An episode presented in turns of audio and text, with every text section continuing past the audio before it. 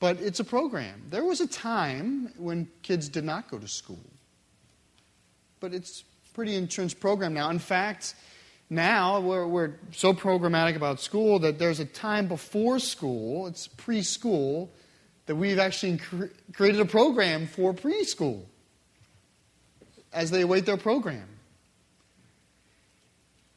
Uh, there's a program for soccer. There's a program for baseball. There's a program for drums. There's a program for basketball. There's a program for artistic kids. There's a program for unartistic kids. There's a program for everything you can think of. I thought uh, in preparing for this sermon, what if, especially those of you who are in the, the, the children phase of life, what if you went through the closets of your kids and just tried to set aside every single $5 shirt or jersey that's connected to a program? You know, Kirkwood Soccer, Piedmont Baseball, whatever it is, you, you would have a pile. We would. We'd have a pile of these shirts. Ashland Nature Center, on and on and on it goes. Because we, we have these programs. The challenge with this is, is that real life is not programmatic at all. I mean, real life is happening.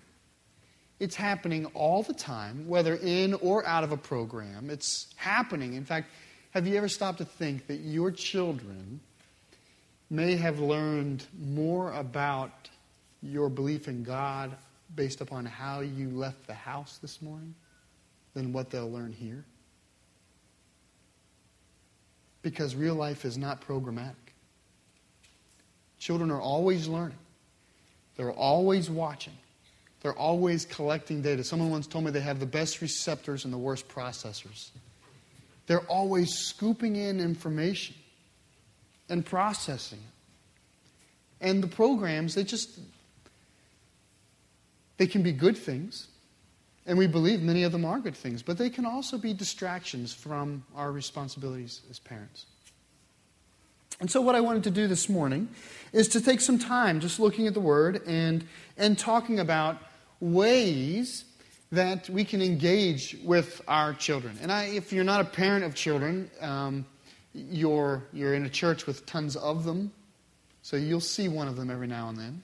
That's still applicable uh, whether you're a teacher or a parent or, or um, for whatever children you have in and around your life, I think, I think it's, it's worth thinking through some of these things this morning. Because this is ultimately what we're trying to do. We're trying to raise our kids well in the Lord. That's what we're trying to do. Things either help or distract us from that. There's in the book of Deuteronomy um, a pretty the book of Deuteronomy is a momentous book. And the, the, first five Genesis, Exodus, Leviticus, Numbers, Deuteronomy. Deuteronomy is the capstone of those five books.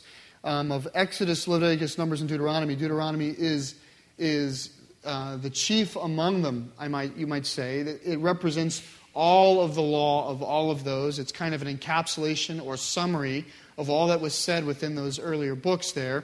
And um, in, the cha- in Deuteronomy, the fifth and sixth chapter are momentous within the book itself. The fifth chapter is the Ten Commandments. The sixth chapter um, possesses what is possibly the most repeated phrase among the Hebrew people. It's called the Shema.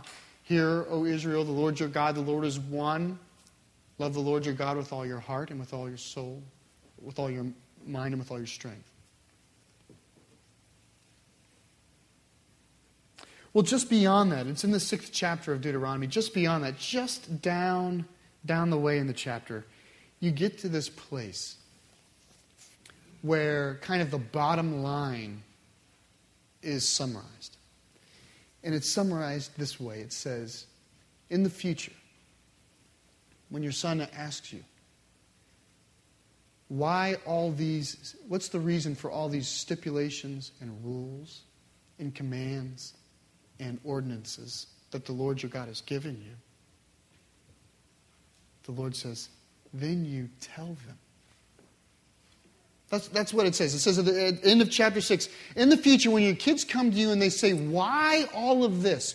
Why are we doing this? Why does it look this way? What's going on? That's when, that's when the Lord just twists right there and he says, Tell them. You tell them this. You say, There was a time when we were enslaved and God rescued us. There was a time when we were helpless, and because of our faith in God, His blood covered the doors, and the angel of death passed over. And God brought us through the sea, and He brought us to a new land. And God rode with us. In the day, He led us as a cloud. In the night, He led us as a pillar of fire. And He came off His mighty and holy mountain. And He came down the mountain. And He dwelled among us in His tabernacle. And He was with us. And He spoke to us. And He gave us these words because He wanted us to have a good life and to instruct us and to tell us. And He told us He was bringing us into a new land and that He was going to give this land to us. And that He was going to make us a holy people and a sacred people so that the whole world might see and understand God from what He's done in our lives. That's what the Lord says. He says, when they ask why, tell them. Getting them to ask why is the hard part, isn't it, sometimes? But that's the goal as a, as a parent or as a, a leader with children is to bring them to a place where they ask an honest, listening why, when we spark their curiosity, where we the, to create a, a, child who's curious and inquisitive and whose creative mind is actually kind of leaning up against the door of God, going, Why, who is God and why is this? How do things work? And for us to be there with the ready, humble answer upon who God is. Now, this gets, I think, harder the older they get. Um, I'm in the middle somewhere. I'm like in stage two of kiddom. But I, so I don't, I don't know fully, like, I'm not in the whatever phase yet, where my kids are whatevering me. But I'm, I'm just before that, but I got a lot of them. So it's got to count for something. Like, quantity has a quality all of its own. Um, but the challenge, the challenge as kids get older, when they're young, we can just kind of deliver things to them. They, they, we don't have to wait for them to ask why. When kids are young, we just feed them information. Here, this is, this is truth. We just drop information down on them because they're not really asking why, or they're always asking why, and they're not really curious as to why. They just, or their attention span, right? But that's at that level where we're kind of feeding young, young ones the truth. We just give them the truth. We're the parent, they're the child. We know they don't. Here's the truth. What ends up happening, though, as they move from child to youth, is now, parents begin to have to wait for an invitation to have a meaningful conversation. We can't just give and tell and just say, here's how it is, because the information bounces off either a hard heart or a hard head, or we don't deliver it well. But the older they get, the more they become themselves. And now we're kind of forced at some point to wait for them to ask why. We need that invitation in with the good news. And so, what we're going to do this morning is focus on this idea of, of what about the Christian life as, a, as, as parents and as, as people who are with kids can kind of conjure or bring or cultivate the why. And so we're going to look at we're going to look at four things. There's certainly more, but uh, four is going to be enough. And we're going to start easy and we're going to end hard. Um, and I think we're going to start like something that's applicable certainly to young children and, and work towards something that is um, maybe most applicable or makes the biggest difference with older children. I think that's the progression. Um, so, that, with that said, why don't you turn in your Bibles to Exodus chapter 12.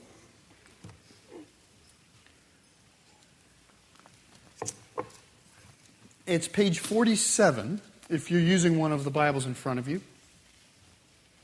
If you don't have a Bible, you can consider that a gift. Just don't give it to somebody else and like get credit for a gift. Keep it and read it. No, it's not a re-gift. Now, in, in Exodus 12, um, this is right before the Lord passes over the land of Egypt and strikes down the firstborn child of all the Egyptians and and in the process liberates his people for himself. This is right before that. And as the Lord is sharing with Moses how the Passover is going to go down, he shares it in a very unique way. He shares the instructions for the evening right alongside describing from Moses that it is at the same time a lasting ordinance that's going to be celebrated forever. It would be as if when Jesus was born in the manger, some angel came down and said, on the 25th of December, every year, put a Christmas tree up. Right? None of that happened. But imagine Moses is not only receiving a word from God about the event that's going to happen that day, but he's also receiving kind of the, the, the, weight of that event. God is saying that this event is going to be definitional to your people. It's going to start your year. Day one of your year is Passover, essentially. Uh, or at least begins the feast that leads towards that. That it's going to start your story. This is the, the defining centerpiece of the entire Hebrew story. So pay attention to what I'm telling you to do this week because it's going to last from generation to generation. That's kind of what's going on here. And in the 12th chapter, we pick up in 24. It's all been described to the people, and this is what is said. Obey these instructions as a lasting ordinance for you and your descendants when you enter the land that the Lord will give you as he promised, observe this ceremony. And when your children ask you, What does this ceremony mean to you? then tell them. It is the Passover sacrifice to the Lord, who passed over the houses of the Israelites in Egypt and spared our homes when he struck down the Egyptians. Then the people bowed down and worshiped. The first way um, I think we can cultivate a why among our children is through the observance and the celebration of these holy days in our faith. These high holy days, these Passover days. In the Christian church, that Passover is Easter. Easter is Christian Passover. In fact, it, the Last Supper was the Passover meal. God took the defining feast of, of his people and he infused it and fulfilled it and made it larger and complete through the work of Jesus Christ. That Jesus Christ was the Passover lamb. The blood of Christ was poured over us to guard us from the judgment of God. And that in that, in Easter, we celebrate the deepest meaning of Passover on this day. This is a day that is to be a lasting ordinance, you might think, for the people. That we're never to forget about these holy moments, and that we are to describe them as best we can on a regular basis among the people of God so that we might remember, and so that when our children ask, we can point and say, That's the story. Now, I use this as a starting point because some here, some of you may be humble um, in the, fact, the thought that you're not very eloquent in telling the story of Jesus. Like maybe you're thinking to yourself, well, I don't really know all the answers, and I don't really know how to describe the, the gospel, and I, I, don't, I don't really have a lot of that, and I'm new to the faith, or I'm just kind of shy, and I don't know what I'd say if my kids asked. And I'm, I'm here to say that the first thing that God gave the people was something that they can, that you as a mother or father could say to your children. Look, I, all you need is a humble heart. That's the only ingredient. You can say, look, I don't know how to say it exactly right, but that's it. That's it. God's given us these moments, these opportunities in the church to build the picture of the gospel and of the work of Jesus Christ so that everybody, families can come and they can say, that's it.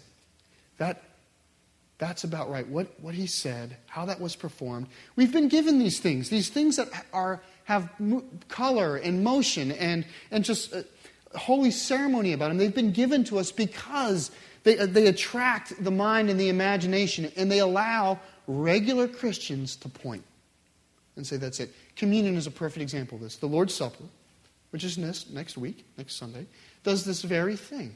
It is, a, it is a, a word, it's a picture for children of salvation that cultivates a why question. This is one of the very reasons we say that the Lord's Supper is not for children who have not accepted Jesus Christ. We say, when the plate passes by, let it pass in front of your children because, because this is one of your strategic opportunities to cultivate a why with your children. They will, Mom, why do you get to have the bread and I don't get to have the bread? This is your chance to say, because Jesus Christ is my Savior. Because his body was given for me, because I've received it. And because through faith, the blood of Jesus Christ has been poured over me. So that God doesn't see all my sinfulness, but he sees the righteousness of Christ. These things are given to us. Baptism is the same way. Children are drawn to baptism. They're attracted by the picture and they walk away. You've, many of you have driven home after a baptism Sunday with children who want to talk about that or who are not very far away from talking about it if you would simply say, What did you think? They'd be full because it's, it's an exciting image. God gave us these thoughtful ideas, these thoughtful, visible things, the things of the church, to kind of bring forth the questions. And for us, even if you're humble and you don't have all these fancy words, you can point to and go, I believe that is true in my life.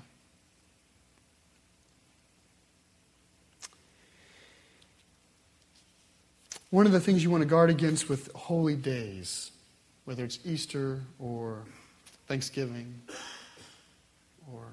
Christmas, is guard against them becoming secularized. That any time that uh, in the faith there's been a moment, a momentous moment in the church where we're celebrating something, always sitting in the corner, in the dark corner, is a secular alternative that very often is absolutely ridiculous. Like a rabbit that lays eggs.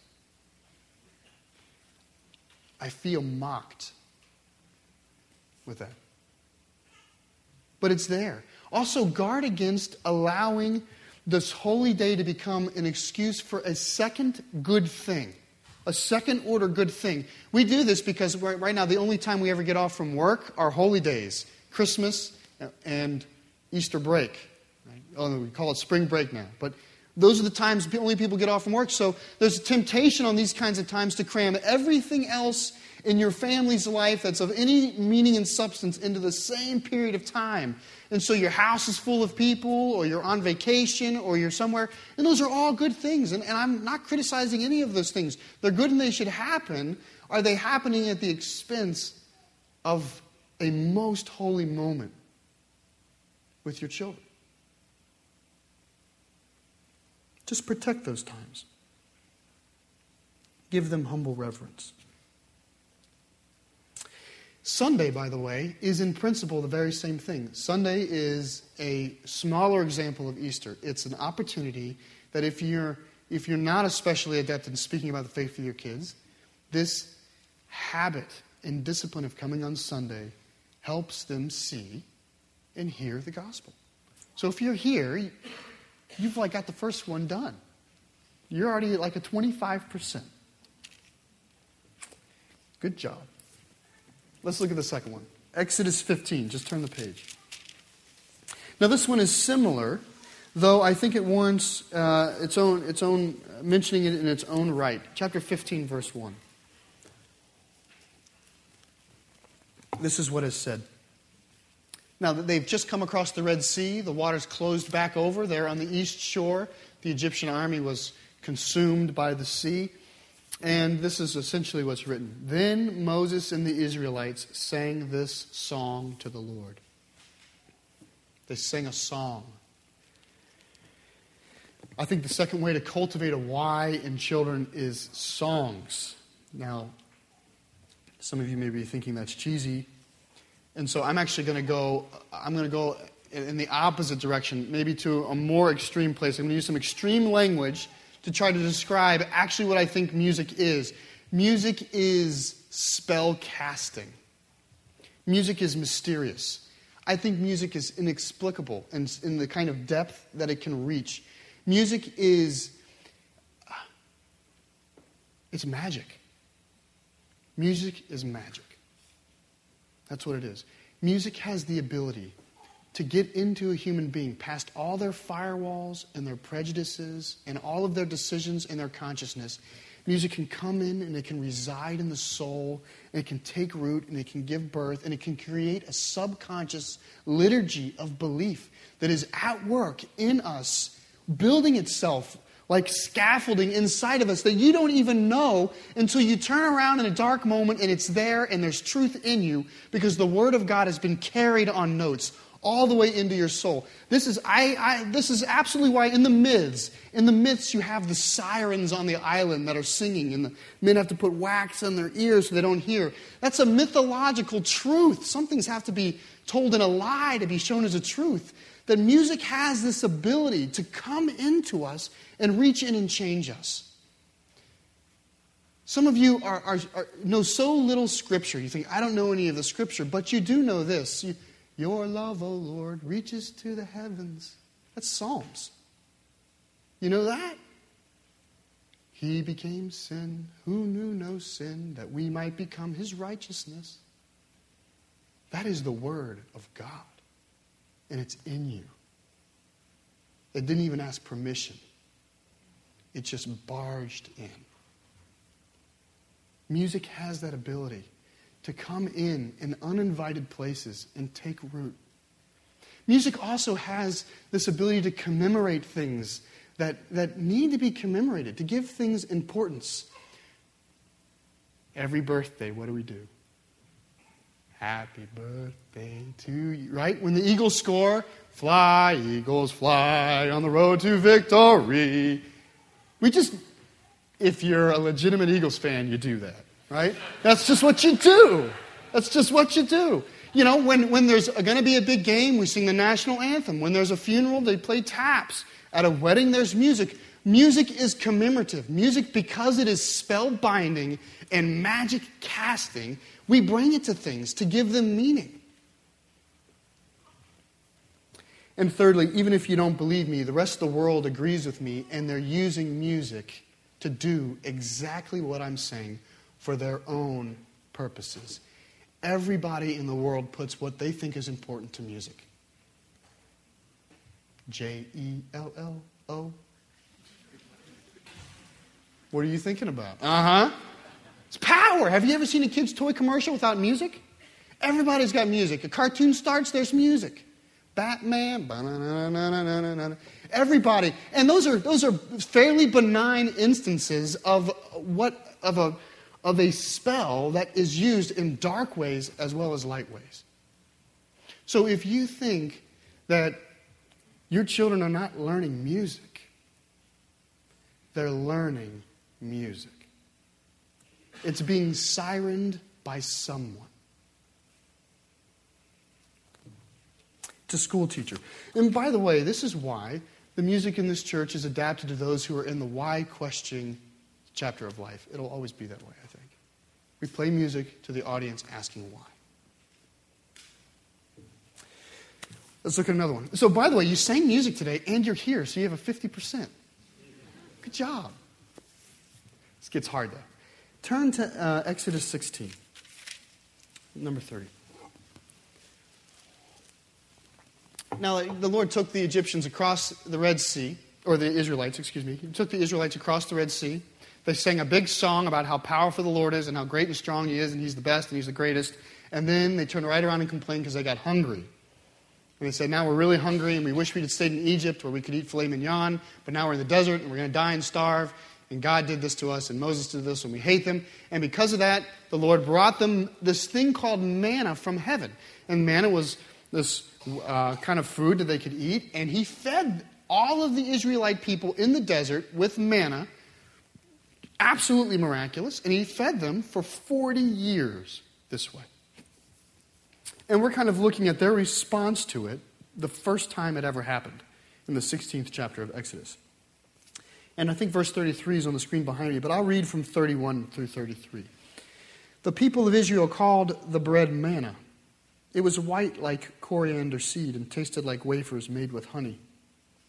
Moses said, This is what the Lord has commanded take an omer of manna and keep it for generations to come, so they can see the bread I gave you to eat in the desert when I brought you out of Egypt.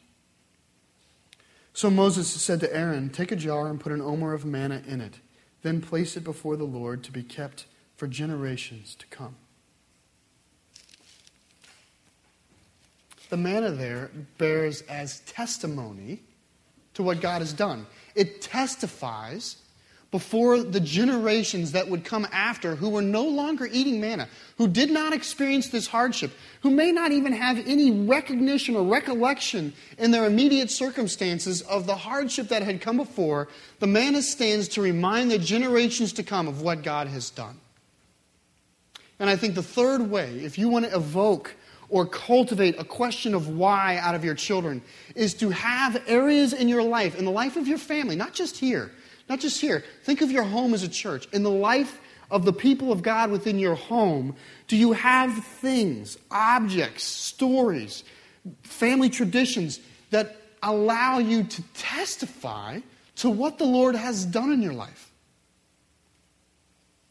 Do you have these things? Do you have something sitting on the mantle that's when they say, What is that? You say, Well, that, whew, that is the biggest story that has ever happened in my life. Do you have a time in your life where you were of great need, where you needed and God showed up? And have you kept all of this from your kids? Do you have a time in your life where God came and changed you and kind of resurrected your life out of something and made you into something new? And do your children know absolutely nothing about it? Do you have times where you're experiencing hardship right now? Are you in a season where you're experiencing hardship and when the kids go down, you have a heavy heart and you pray and sometimes you weep, but they don't know about it because you don't want them to know. See, this is the challenge with raising children. We, on the one hand, want to be the, we want to play God in a good way. We want to be the provider and the comforter and the protector. We want them to know kind of the attributes of God, that God's going to take care of them and never forsake them.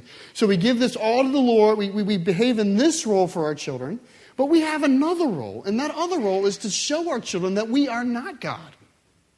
Which means that we have a holy obligation to, when is appropriate, to show where we can't and where He has. To show our need and His provision. But as parents, that is a delicate balance because you want to protect your kids in one way from some of the hardships you're enduring, but in another way, you can be such good parents that your children will have no functional or practical need of God whatsoever. You can provide for them in such a godly way that they'll be godless. You can protect them in such a godly way that they will be totally unprepared for the real world.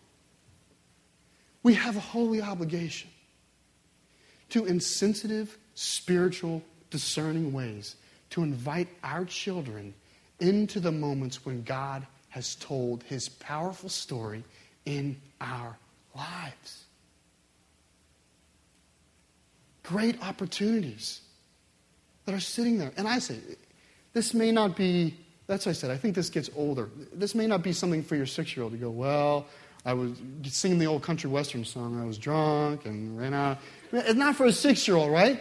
But what about a 12 year old? What about a 10 year old? What about a 13 year old? When are you going to begin to kind of read your, your redeemed hardship into their lives? What you don't want to do is say to your 24 year old daughter, you know, I wish I had waited till I got married because I, my life was a wreck because of some of the decisions I made.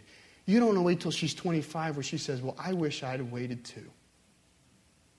You want to enter in at 14 and say, I want to tell you what God's done with a wreck in my life. I don't know how you do that because I don't know your story. I'm just saying, God has given us manna so the generations to come who did not eat it can know who He is. That's a harder, it's harder. One more. Deuteronomy chapter 6, which is page 128.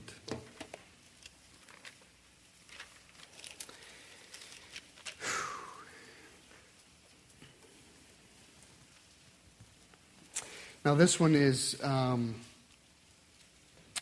comes right after some of the scripture I mentioned to you in the, uh, at the beginning.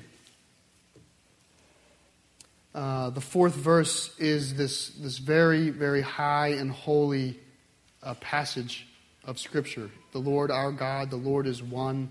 Love the Lord your God with all your heart and with all your soul and with all your strength.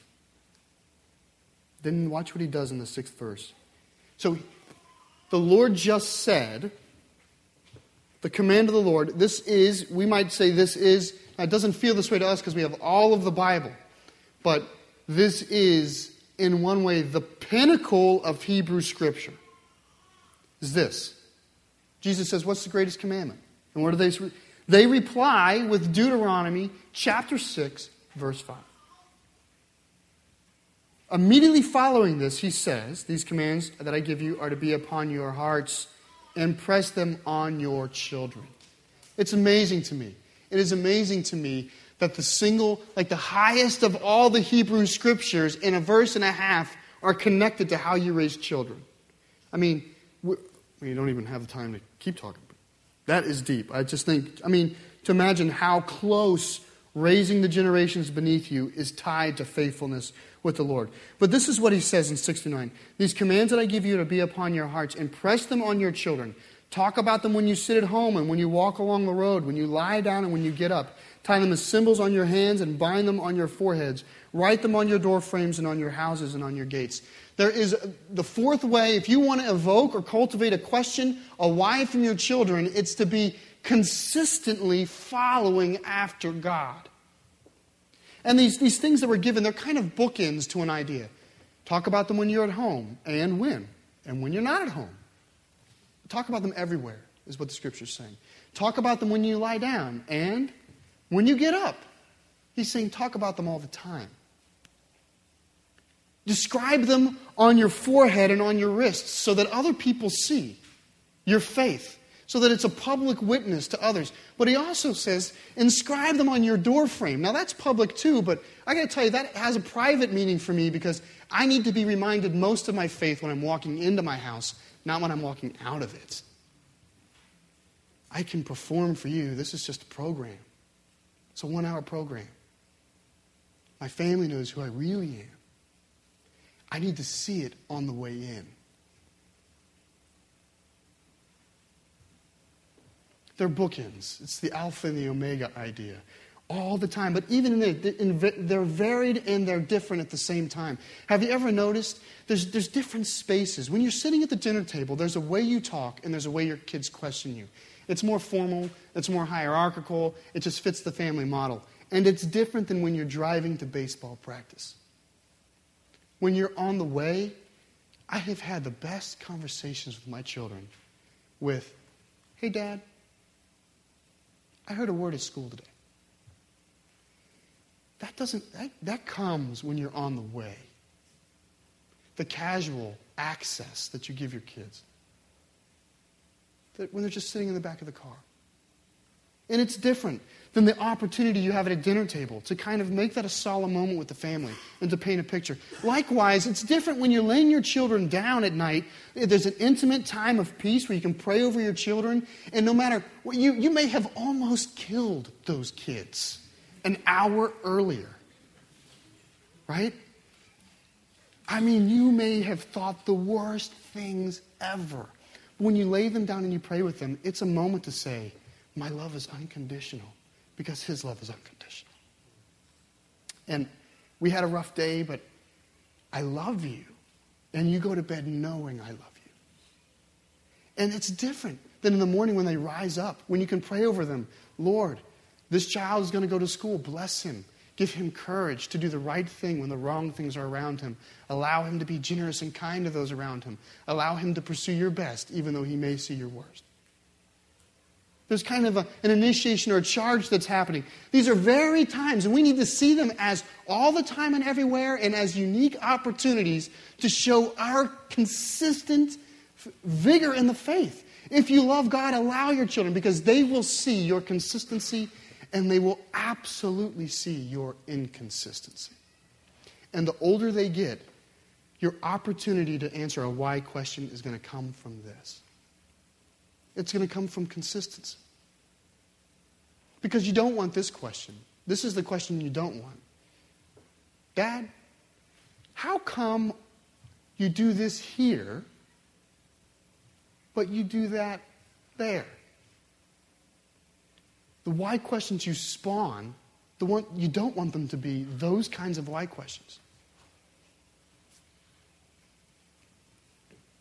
I want to encourage you, by the way, this last one seems particularly hard, but at, no matter what level of the faith you are, you don't even have to be Christian. Right? Wherever you are in life, this can be done by being consistent and where you are. Pursuing consistency at whatever. I'm not saying you have to do everything right all the time. I'm saying whatever's right, whatever you're working on now, pursue consistency there, and your children will recognize it.